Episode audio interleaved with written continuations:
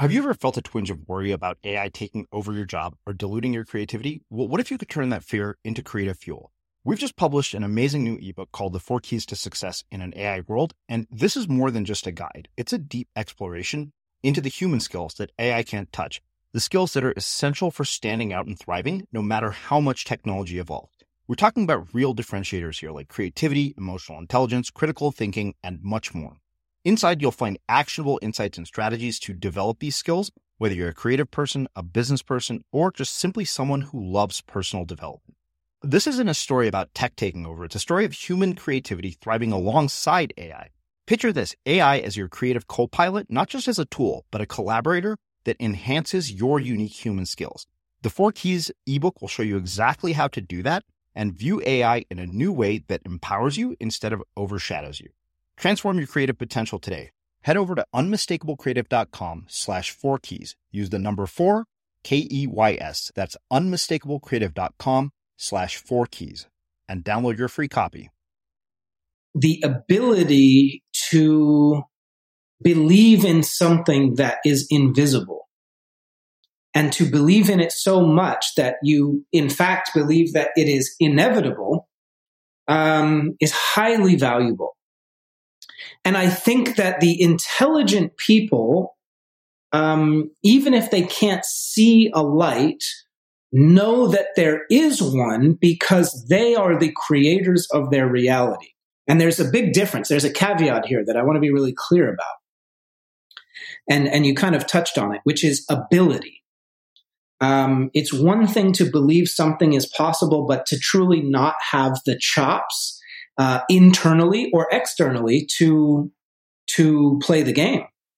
Um, and it's another thing to be very intelligent and also have the chops to play the game. I'm Srini Rao, and this is the Unmistakable Creative Podcast, where you get a window into the stories and insights of the most innovative and creative minds who started movements, built thriving businesses, written best selling books, and created insanely interesting art. For more, check out our 500 episode archive at unmistakablecreative.com. Doing creative work can be kind of lonely, and that's why we built the Unmistakable Listener Tribe. The tribe is a community for professionals to connect and support each other. Everything is designed to help you grow your business and share what's working and what isn't. And that's true whether you're a business owner or an artist. You'll get access to feedback, live conversations with guests, and so much more. By joining the tribe, you become part of a community of creators who all support each other, and it's completely free. Hopefully, I'll see you there. Visit unmistakablecreative.com slash tribe to join. Again, that's unmistakablecreative.com slash tribe. Shannon, welcome to the Unmistakable Creative. Thanks so much for taking the time to join us. Thank you for having me. It is my pleasure to have you here. Um, as I was jokingly saying uh, before we hit record, you and I seem to have got off on the wrong foot. We both, you know, thought each other were assholes, and coincidentally, some of my best friends and I are in that exact same situation. And uh, when my, you know, roommate Matt, who also happens to be one of your clients, told me a bit more about your story, I think he told me like three things, and I was like, oh my god! I was like, there's no question, I would love to have him as a guest. um, so before we get into all of that, uh, I want to start asking you what religious or spiritual beliefs were you raised with, and how did those end up impacting the choices that you've made throughout your life and your career? Yeah, um, I guess you could call it Christian light. Um, you know, it was it was Christianity, but it was very light. Like we didn't go to church. Um, you know, it, it was. I, I think I can count on one hand the amount of times I remember going to church. Yeah, um, so it was not heavy, um, and and my mom really was um, more spiritual than anything. Mm. I'll never forget they they grew up. My mom grew up in um, New Jersey, and uh, when they were young, they they grew up near a lake. And on Sunday, um, her mom would go to church, and her dad would go ice skating. And the kids had a choice. They could go to church with mom or they could ice skate with dad. And one day, my mom wanted to go ice skating. I mean, they all, you know, all my mom's side ice skated. They, they played hockey. They, I mean, it was just what they did. And so she wanted to go ice skating one Sunday, but she felt guilty. And so she asked her dad if it was okay. And his response was great. He said, God doesn't care where you pay attention to him. He just cares that you pay attention. Mm. And, um, you know, that was, that was powerful. And so it, I, yeah, go ahead. Sorry. Yeah, it, it kind of painted this picture of like, you, you don't have to go to church to be religious or you don't have to go to church to be spiritual. Um, and yeah, so th- there was that. It, it, was really not a heavy influence. Um, but I got involved with martial arts at a pretty young age, age five. And that led me towards Eastern philosophy and Eastern religion. Um, so there was this interesting kind of combination of just a little bit of Christianity and then a pretty heavy dose of um, of Zen and what's called Chan. Chan is um, essentially Chinese Zen, and um, yeah, so I had this I had this kind of interesting blend of of spirituality and, and different religion and, and things like that growing up, and um, yeah, it, it created kind of an interesting cocktail. How old were you when you started martial arts? Five. Okay. I'm glad I asked this question. So, when you were five years old, did you understand uh, the significance of what you were being taught in terms of spirituality and religion? And how has that changed over your life? How's your understanding of what you were learning then changed uh, throughout your adult yeah, life? Um, well, it, it honestly hasn't changed all that much in in the most fundamental ways because when I was young, I understood that religion or spirituality was really just a connection to something bigger than yourself. And that understanding has stayed with me indefinitely. So, why do you think it is that when it comes to religion, people tend to fall into sort of two camps, sort of the extremists who would disagree with you on this. I, I tend to agree with you on this, despite the fact that my parents are devout Hindus. Um, mm. I think that there's a grain of truth to the fact that you don't have to go to church or to temple, and particularly Indian religious practice is all incredibly time consuming. Just go to an Indian wedding and you'll know what I'm talking about. So wow. that's my big gripe about Indian religious practices. But, yeah. you know, I, this has been, you know, an ongoing battle with my parents too at times. And I think my mom finally gave up and said, fine, do your own thing. And then I think my dad was shocked to see me reading the Bhagavad Gita one day. And I said, look, it's not that I don't believe in any of this stuff. I just don't like the idea of organized religion because I feel it's a way to control people. Yeah. And yet a lot of people seek you know, uh, fulfillment and, and well-being and, and community. I mean, don't get me wrong. I think there are a lot of good things that come from people's religious practices. My parents have met some of their best friends through temple, but I think what I'm curious about is why people become so fervent and fanatical uh, and unwilling to question what they believe. Um, because uncertainty is dangerous. And what I mean by that is um, it's dangerous from a sense of self. We all must have a sense of self, and religion gives people a great vehicle for that. I am a Christian, and that comes with a pre-defined identity. So I don't have to figure out who I am. I can more or less subscribe to an identity and it gives me certainty we all have to have certainty about who we are. And religion gives us a, a, a very powerful vehicle for identity. Um, and it's and it's one that we don't even have to create. The religion more or less creates the identity for us. So it the identity informs how we should behave and what we should think and who we are. And a, that's very convenient, and B, it gives us a sense of self. And so to depart from that or to challenge that um, becomes problematic because it causes us to have uncertainty about who we are fundamentally. And um, that is that is a That is a state of being that most people avoid like the plague. Yeah.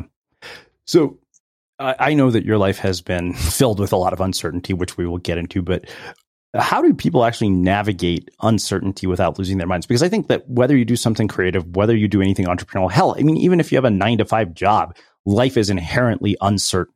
And I learned this when I was 20 something years old when some guy called me into an office and said, You have your whole life planned out, and I can tell you none of it will go according to plan. And he was right, right on.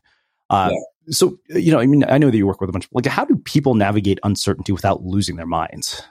Well, I think it comes back to the sense of self.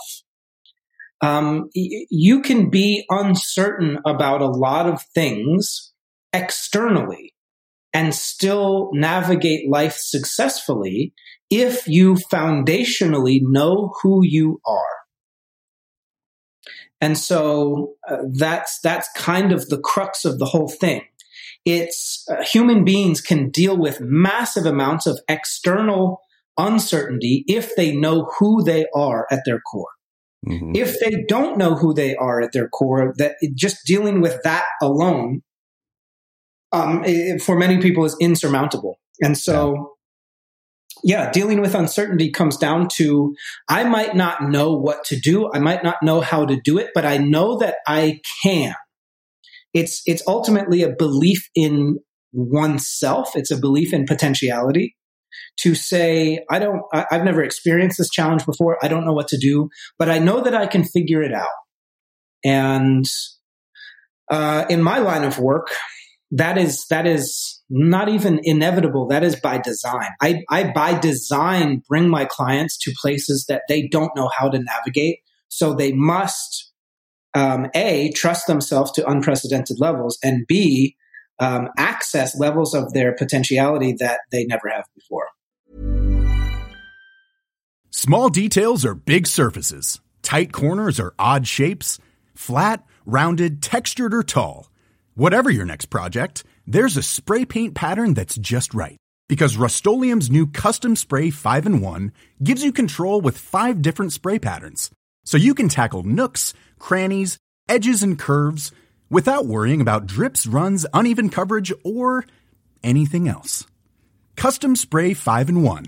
Only from Rust I'm Sandra, and I'm just the professional your small business was looking for. But you didn't hire me because you didn't use LinkedIn jobs. LinkedIn has professionals you can't find anywhere else, including those who aren't actively looking for a new job but might be open to the perfect role, like me.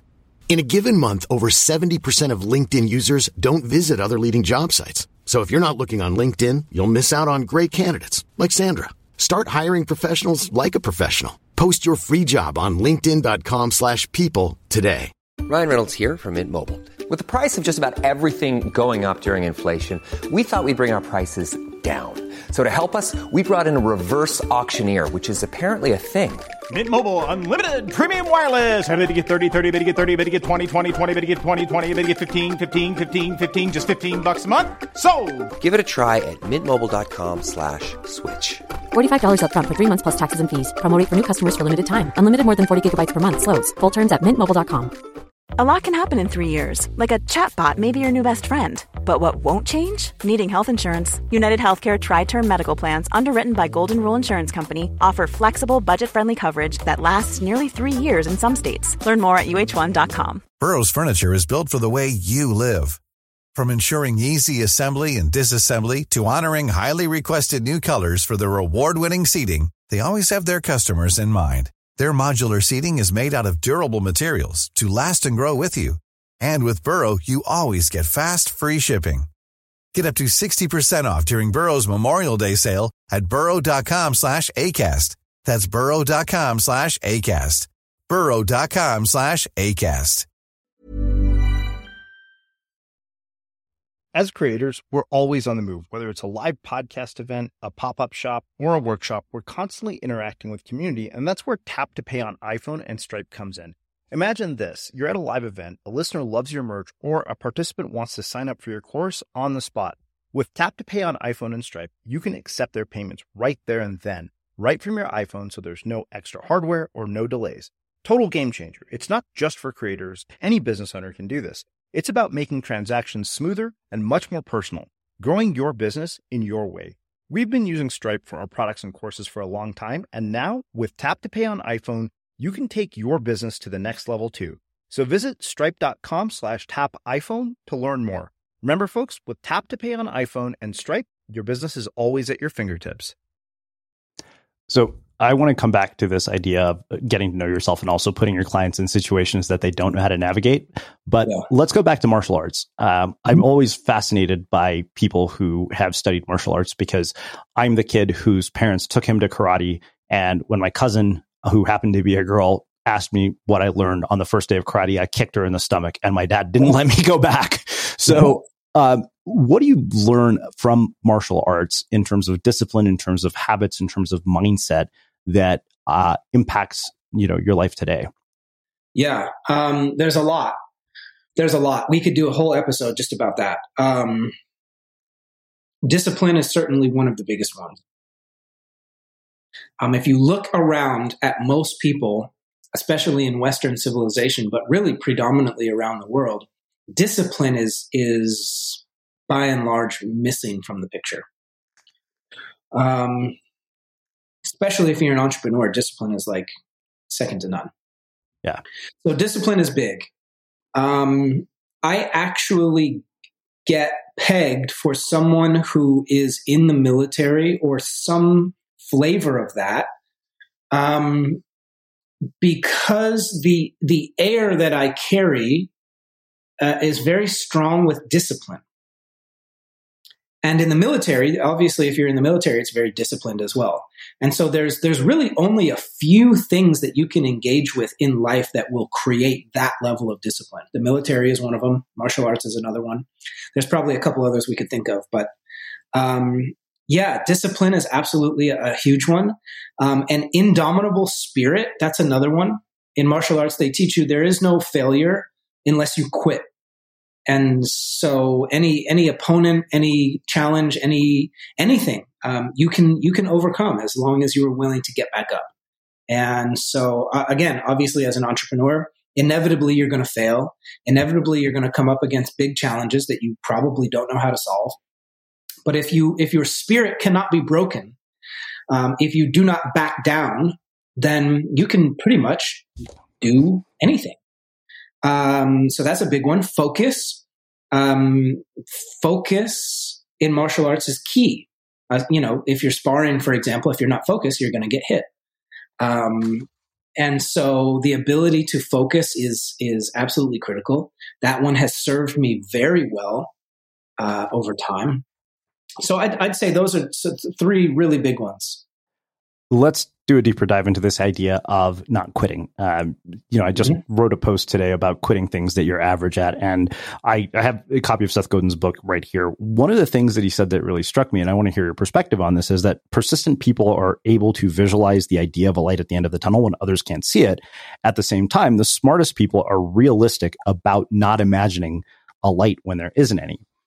And I think the reason that that uh, really struck me so much is because I feel like I see so many people struggling to do things that they're average at because of cognitive biases like loss aversion or sunk cost bias.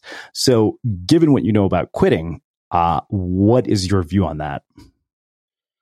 Um, I think there's a happy medium. You know, I, I, I don't know that it's balanced in in my mind, but certainly the ability to believe in something that is invisible and to believe in it so much that you, in fact, believe that it is inevitable um, is highly valuable.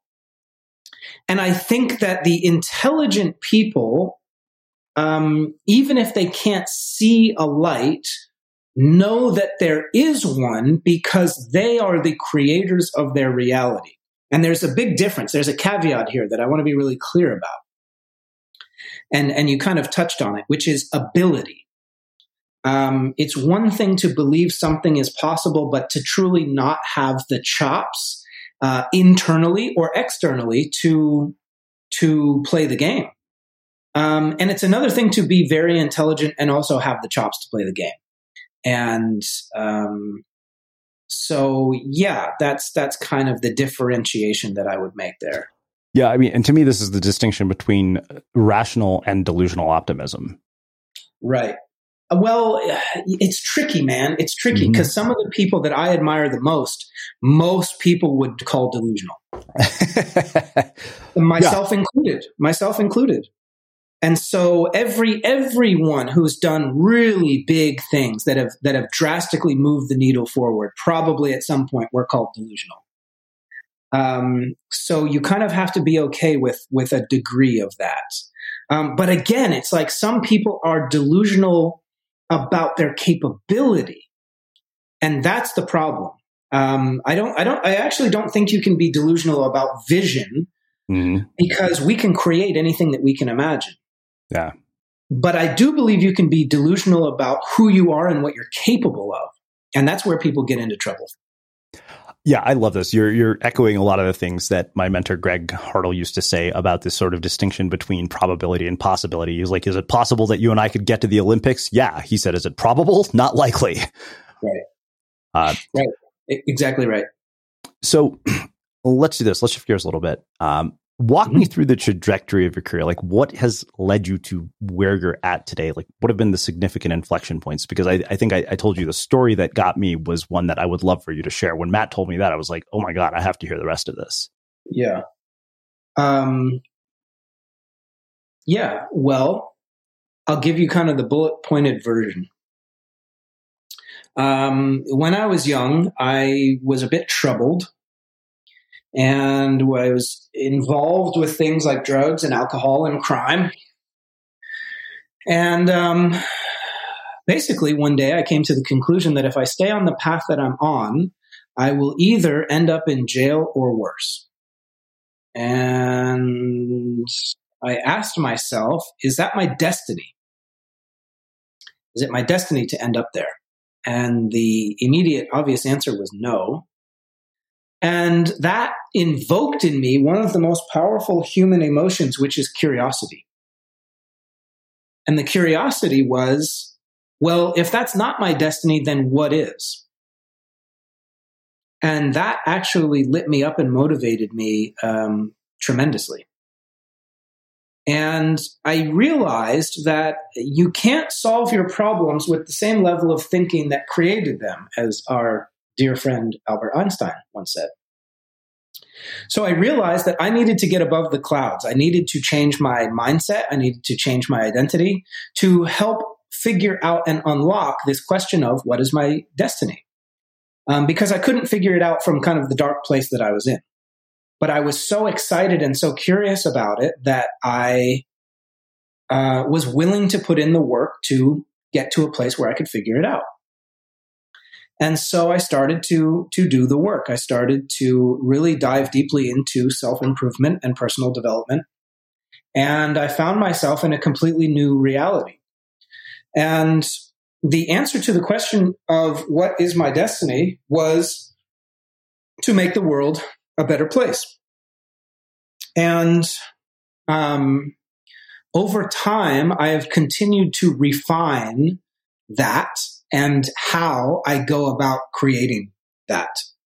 Um, so yeah, it's been a progression of really lifting myself up by my bootstraps and um, empowering myself to to create a new and different reality, not only for myself but for the world. So when you're in a dark place, I, I know this having been there. One of the mm-hmm. first things to go is curiosity.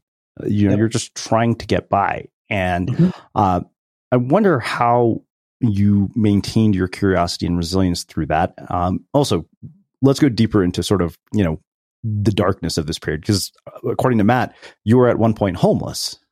Uh, yep, that's right. So, um, how in the world does somebody like you end up homeless? Because from what I gathered, just from what you told me about your parents, it doesn't sound like you were raised in some sort of you know toxic environment. Correct me if I'm wrong. But well, were you on the trajectory to becoming homeless based on your environment? No, not necessarily. I, I did not grow up under the best circumstances. So my dad was not in the picture when I grew up. My mom worked three jobs. Um, so it was, it, I wouldn't say it was toxic, but it certainly wasn't um, the most nurturing uh, environment.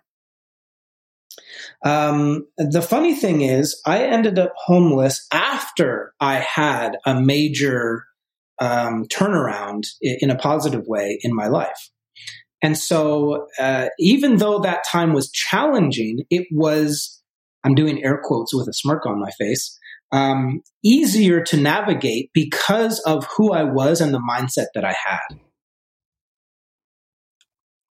Okay, we'll come back to that. Um, I have to ask you about your father not being in the picture. What impact has that had on you as a man, um, both just as a human as well as in your relationships?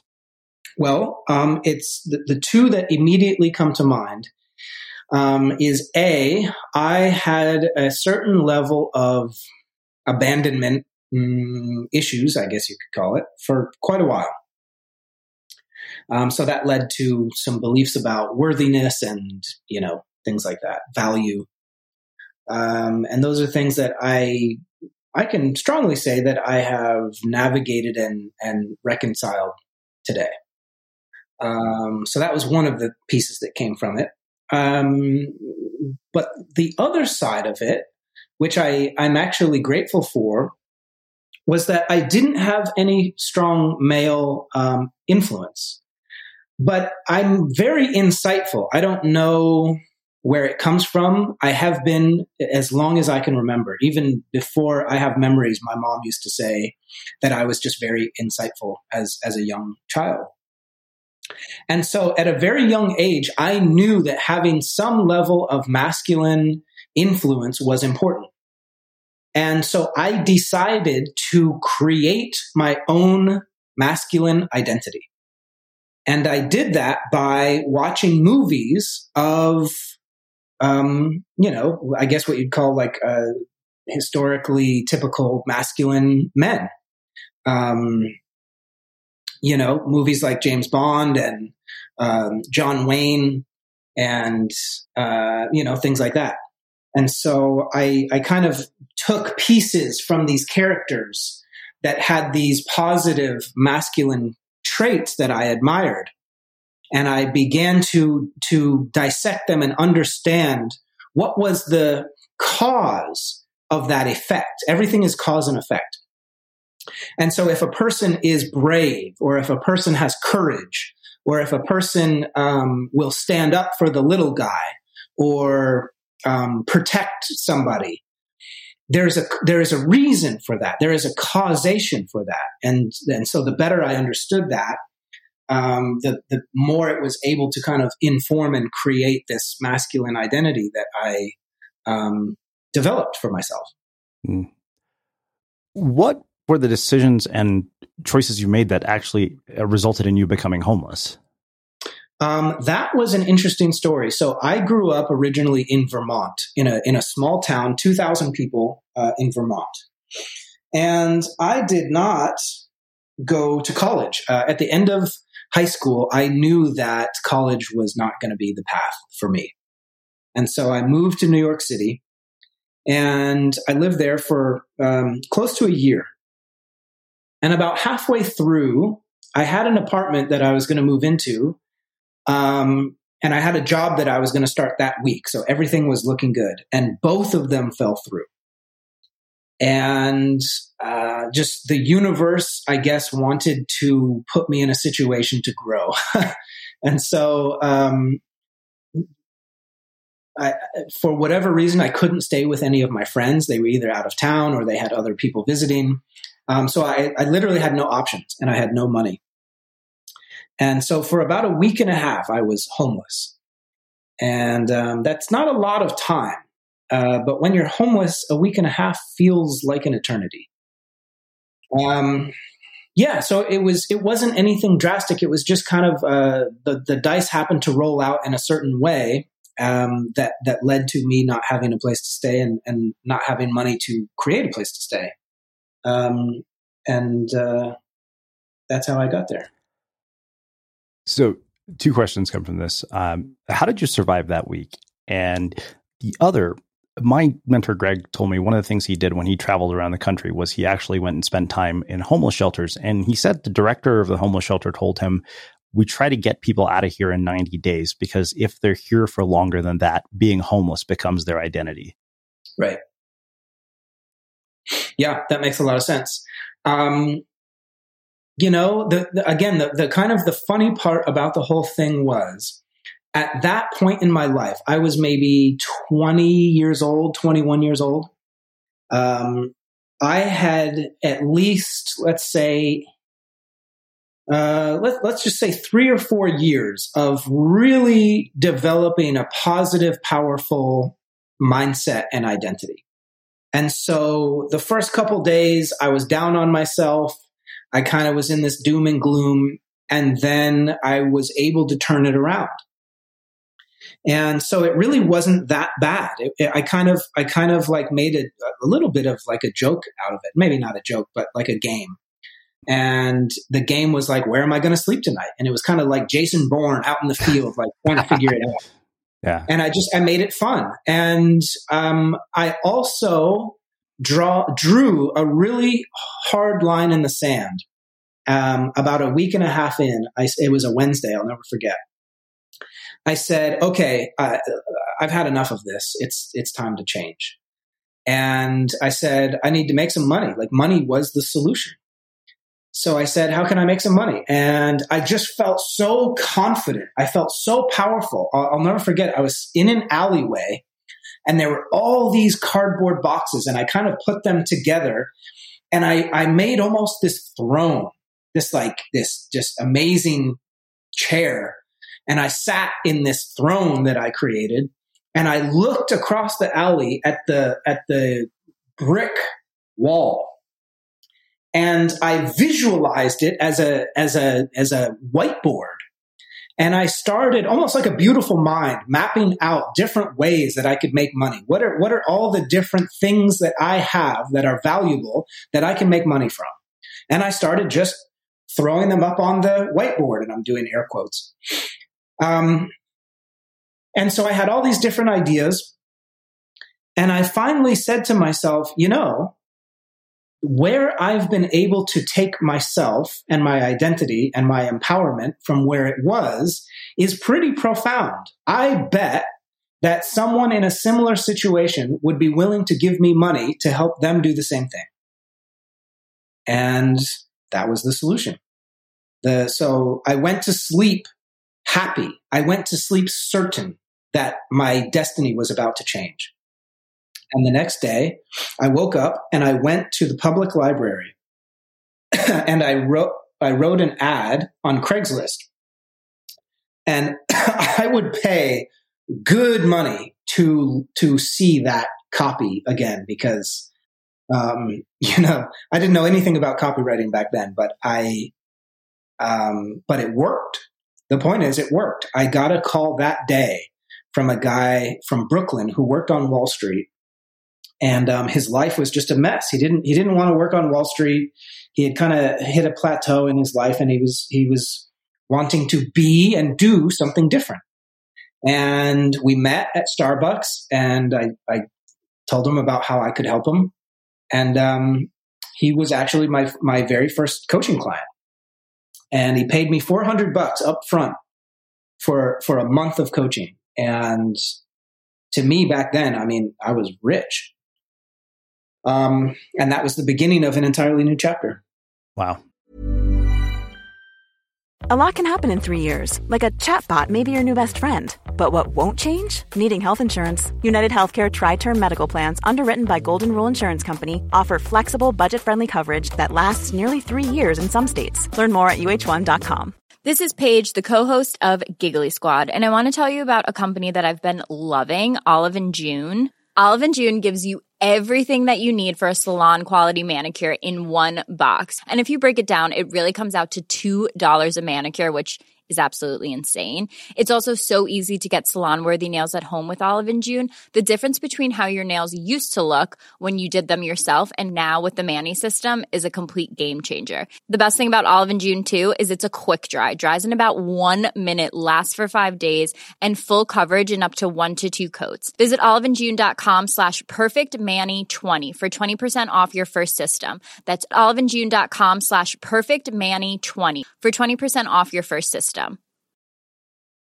This Mother's Day, celebrate the extraordinary women in your life with a heartfelt gift from Blue Nile. Whether it's for your mom, a mother figure, or yourself as a mom, find that perfect piece to express your love and appreciation. Explore Blue Nile's exquisite pearls and mesmerizing gemstones that she's sure to love. Enjoy fast shipping options like guaranteed free shipping and returns. Make this Mother's Day unforgettable with a piece from Blue Nile. Right now, get up to 50% off at BlueNile.com. That's BlueNile.com. There's never been a faster or easier way to start your weight loss journey than with PlushCare. PlushCare accepts most insurance plans and gives you online access to board-certified physicians who can prescribe FDA-approved weight loss medications like Wegovy and Zepbound for those who qualify. Take charge of your health and speak with a board-certified physician about a weight loss plan that's right for you. Get started today at plushcare.com slash weight loss. That's plushcare.com slash weight loss. plushcare.com slash weight loss. Hey there, it's Michele Norris. I'm host of a podcast called Your Mama's Kitchen. When I travel, I'm usually looking for a way to find a taste of home when I'm not at home. And one of the things I love to do when I am at home is entertain. And Airbnb allows me to do that. When I was in California recently, I rented a house that had a great kitchen. And when we were sitting around the table, we're all thinking, we're in someone else's house. Someone could be in all of our homes as well. If you have a home, but you're not always at home, you have an Airbnb. Your home might be worth more than you think. Find out how much at airbnb.com/slash host. Life is full of awesome what ifs, and some not so much, like unexpected medical costs. That's why United Healthcare provides Health Protector Guard fixed indemnity insurance plans to supplement your primary plan and help manage out of pocket costs. Learn more at uhone.com. Okay, so let's go back into this whole idea of identity and destiny. Uh, Mm-hmm. You know, we're talking about navigating uncertainty, and one of the things you said is that you know people really don't know the truth on the core of who they are. What is that process of discovery for people? Um, well, it, it, in my opinion, it comes down to the question, which is the hardest question for human beings to answer, which is, what do I want? What do I want? What do most people say when you ask them that question? What do they lead with? More money, more love, whatever. Incorrect. Oh, I don't know. The majority of people, when you ask them that question, they tell you what they don't want. If you say, Shannon, what do you want? Most people say, well, what I don't want is, na- na- na- na- na." Yeah. right? We're very good at knowing what we don't want. We're terrible at knowing what we do want.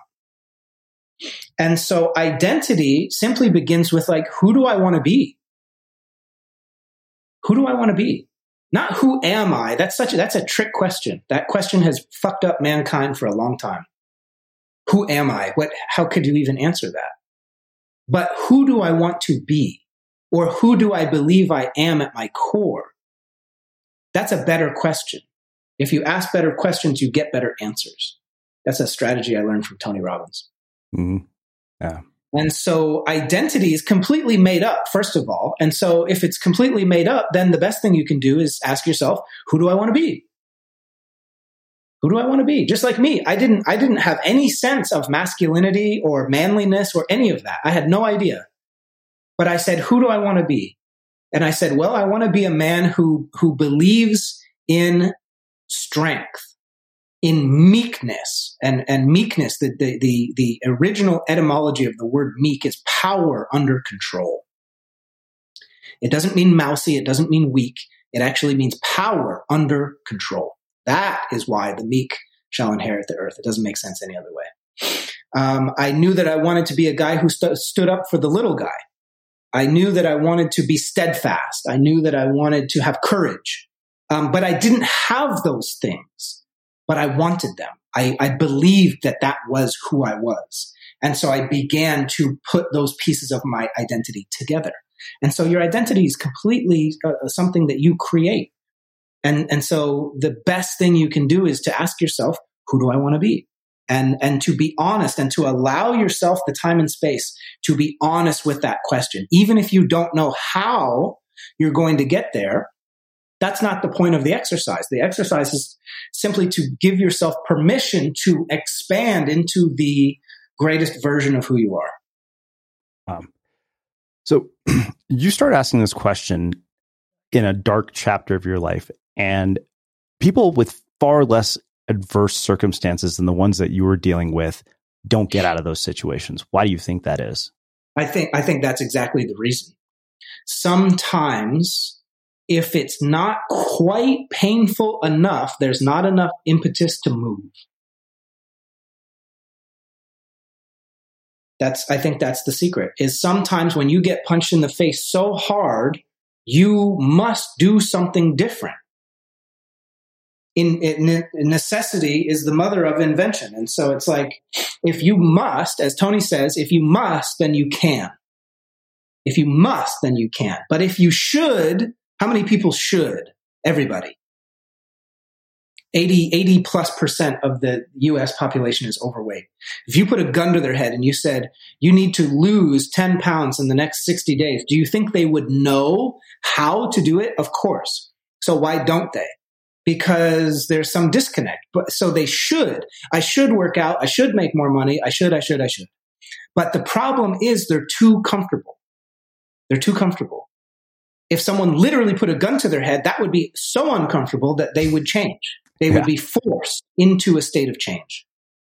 It reminds so me of sometimes, and this is kind of weird, but sometimes the benefit of having really hard times in life is that you come out the other end super powerful.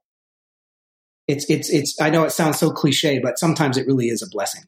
It reminds me of that uh, scene in Fight Club where uh, Brad Pitt holds a gun to that guy's head and tells him to go back to veterinary school. That's right. And but what does he do? He does it. Mm-hmm. He does it.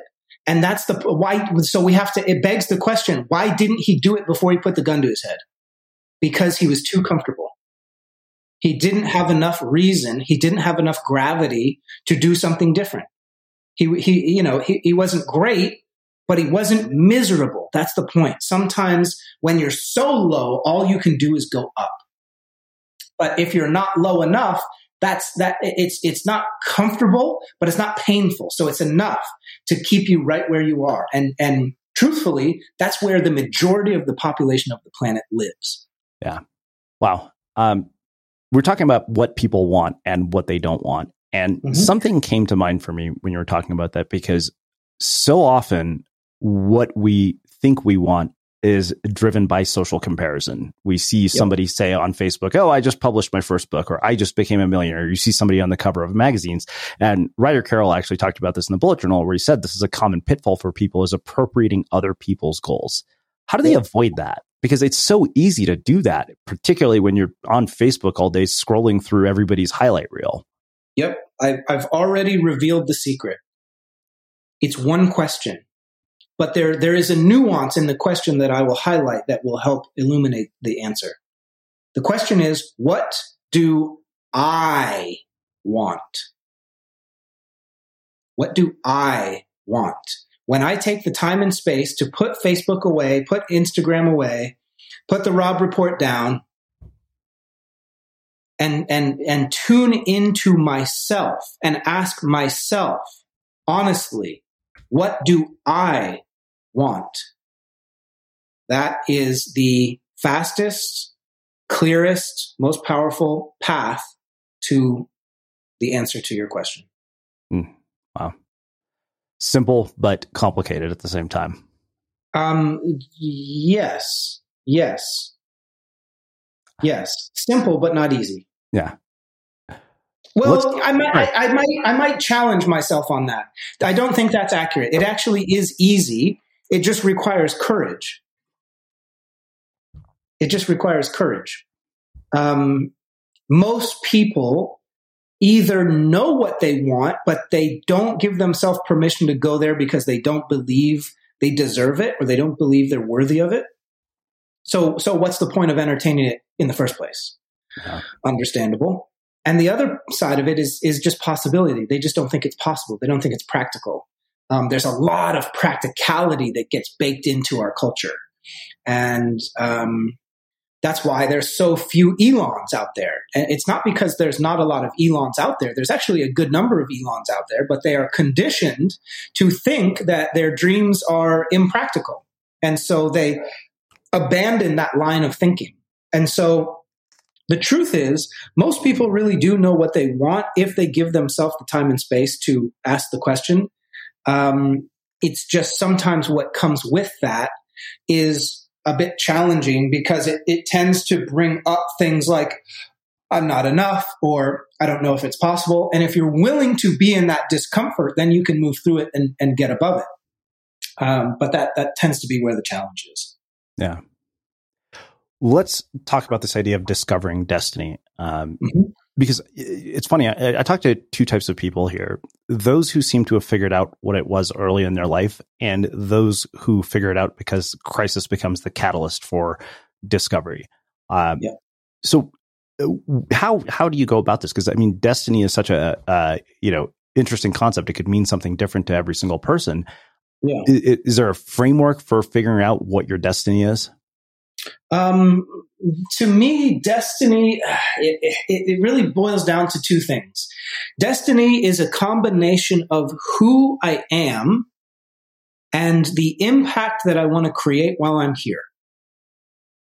And that, that, that could be, um, you know, in my world, when we say impact, what we're really talking about is like global, you know, social impact.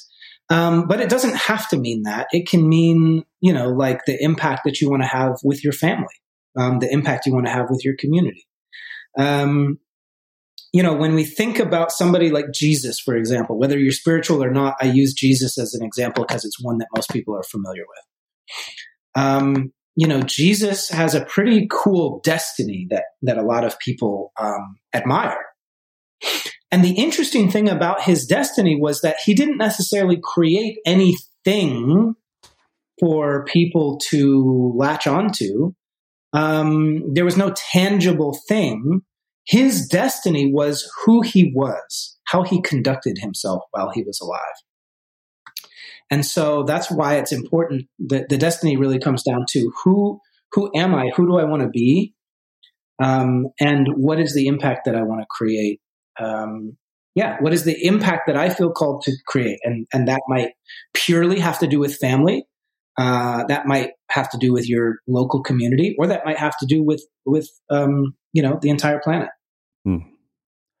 Well, let's talk um, about something that I think is of, of, tremendous interest to almost anybody listening to this, and seems to be a topic that comes up in almost any conversation about personal development, and that's money. Mm-hmm. Uh, you, I know, went from being somebody who made $400 a month and from what I've been told, work with six clients and make a hefty amount of money that's substantially larger than $400 a month. Um, yep. So, what leads to that kind of change? Like, how much of it is internal? How much of it is external? Um, almost, almost, almost a hundred percent of it is internal.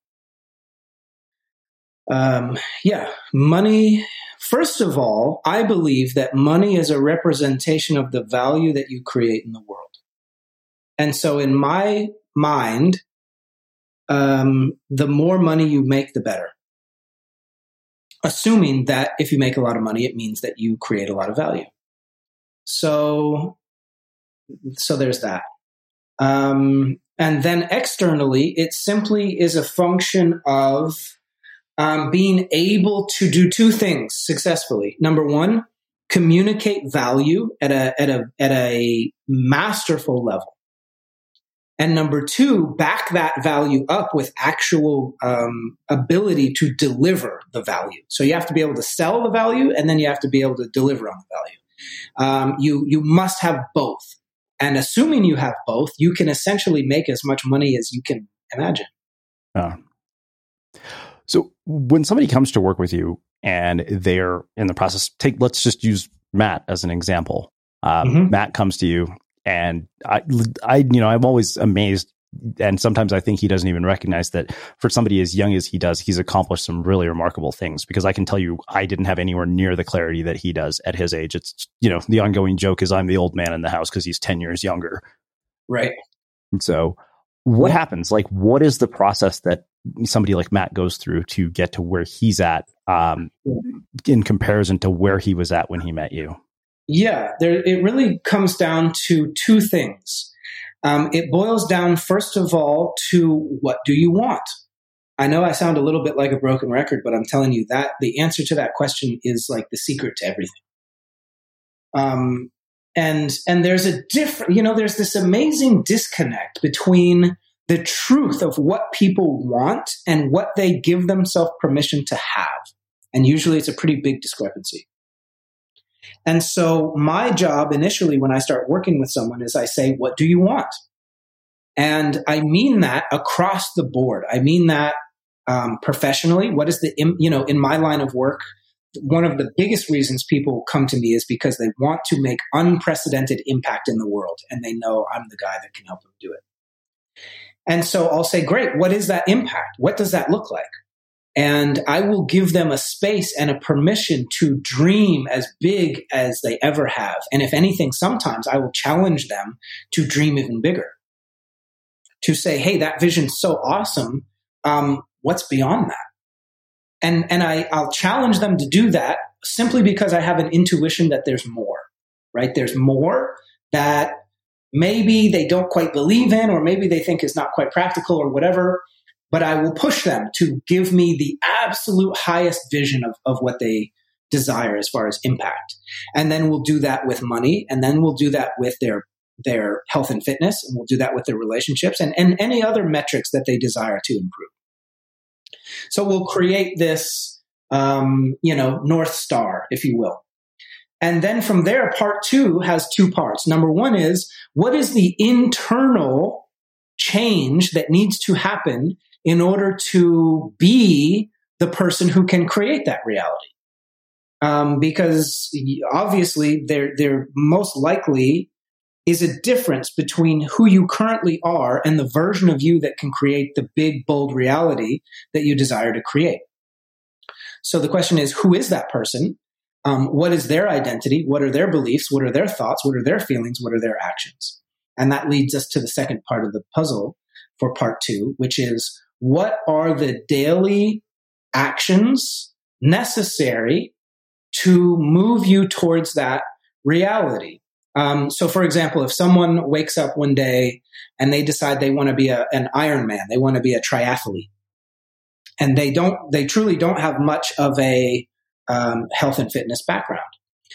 Um, if they hire uh, an uh, an expert, you know, Olympic level trainer to create a plan for them, a nutrition and exercise plan that they follow every day, let's just say for a year. By the end of that year, it is inevitable, like science, two plus two is four, that they will get to the end of the year and they will be in, suffice to say, better shape than they were a year ago. And so the same, it's similar in my world. We basically take this huge vision and we figure out internally who you need to be, but then we figure out from a literal daily execution standpoint of habits and rituals and actions what you need to do every day in order to eventually become the air quotes triathlete. Hmm. There's one component of this that I, I want to ask you about, and I, have asked you know different people various versions of this question. Uh-huh. A lot of people, and this I think is, is very common in, in personal development circles, there tends to be a lot of emphasis on the internal sort of getting my mindset right, but it's often not followed by any actual action. Like yeah. nothing actually changes because people get just caught in this vicious cycle of, you know, being what uh, Stephen Press, uh, Kotler would call a bliss junkie. Uh huh. Why is that? Um, because it's easy. Because it's easy. H- how many people fantasize about being a multimillionaire? How many mm-hmm. people roll up their sleeves and get to fucking work? Not many. Yeah. So it's it's it's it's easy. The the fantasy, the mental stuff is relatively easy. Um, it's it's the it's the you know the action is hard for two reasons, and and they're very significant, equally significant. A because when you take action, especially big bold action, there is a high probability of failure. And most people naturally have a, an aversion to that. So that's number one. And number two is they, um, that consistency is hard. consistency is hard. Um, that's why gym memberships January 1st go through the roof and 60 to 90 days later they drop off the fucking cliff. It's because consistency is hard. That's why discipline is so important.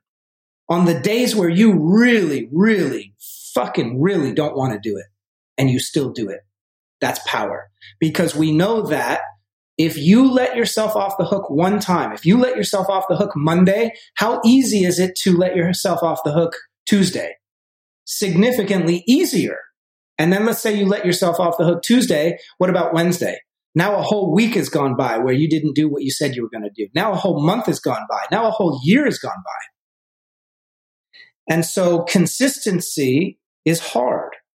And I think most people subconsciously know that it's hard and they know that they're, they unless they change something about themselves, they'll be consistent for a while and then they won't be and they'll, they'll feel bad about themselves. So in order to save themselves, that whole drama, they just don't get started in the first place. Yeah. One of the reasons I've never stopped writing a thousand words a day, even though I'm done writing books with a publisher. I never want I never want to lose that momentum. Yep, that's smart. Yeah. Wow. Uh, well, I have two final questions for you. Uh, yeah. At this point in your life, just based on, on what I've gathered, it seems like you have um, the money to pretty much buy anything you want or have anything that you have wanted. Uh, mm-hmm. How has your personal definition of success and what it means to be wealthy changed both with age and time? Um, you know, money is a funny thing. Uh, money does not change you. It only makes you more of what you already are. And that's true because I've been on both sides of the money spectrum. I've had like less than no money and I now have a lot of money. And money truly doesn't change you. It only makes you more of, of who you already are. Um, so there's that. Um, and then there's this funny belief that money doesn't buy happiness, um, which is false. Um, there's there's a comedian called Tosh who who once said, um, "They say money doesn't buy happiness, but have you ever seen someone on a jet ski?" He said, "You ain't you ain't never in your life seen a sad person on a jet ski." And you know, obviously that's kind of like comical and and, and silly, but there's some truth to it. And I think it gets, I think happiness and fulfillment get confused. Um, but they're very different. So money does not buy fulfillment. And I know that firsthand. Um, and I know that because many of the people that I work with are high net worth or ultra high net worth individuals that thought they could buy their fulfillment back after years of neglecting it. And, and they come to the harsh reality that they cannot.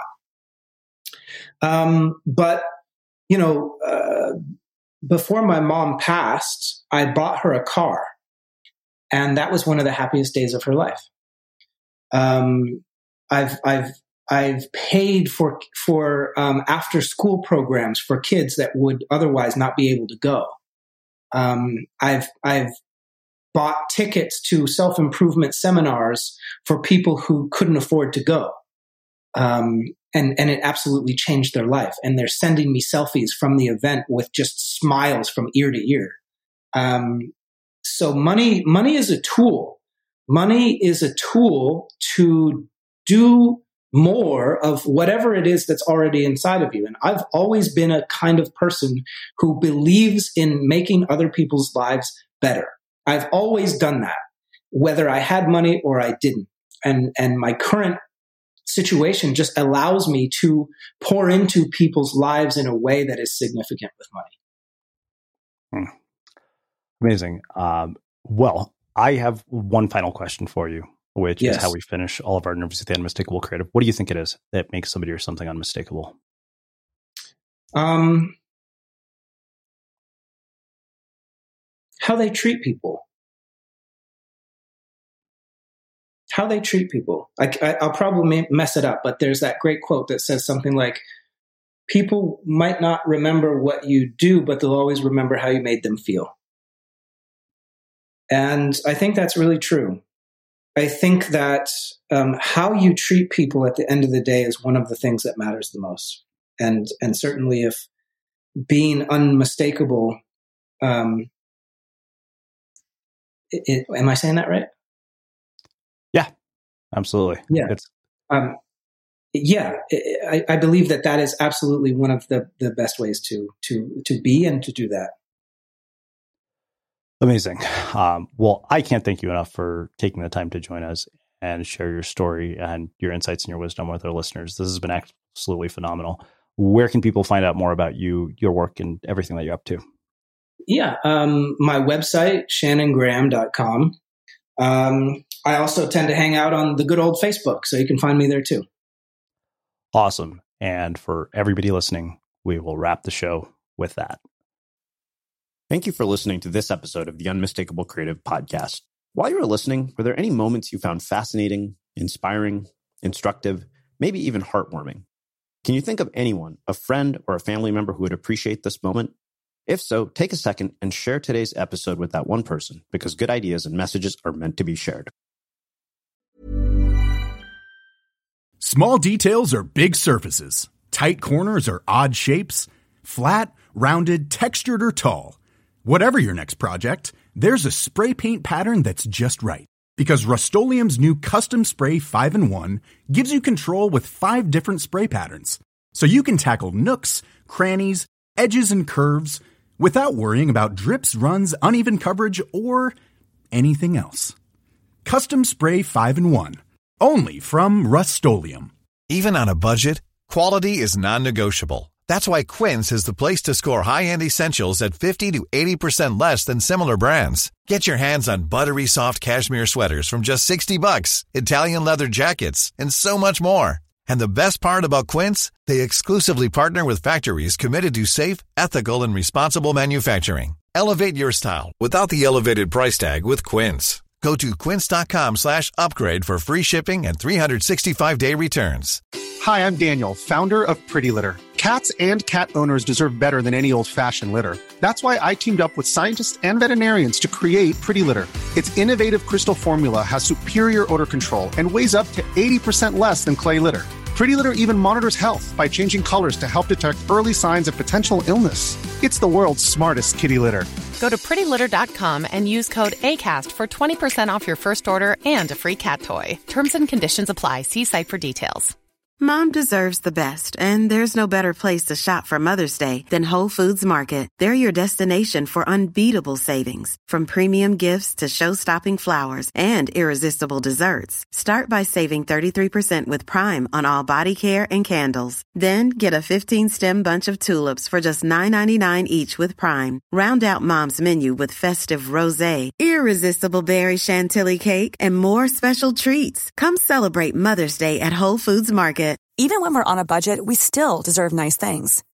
Quince is a place to scoop up stunning high-end goods for 50 to 80% less than similar brands.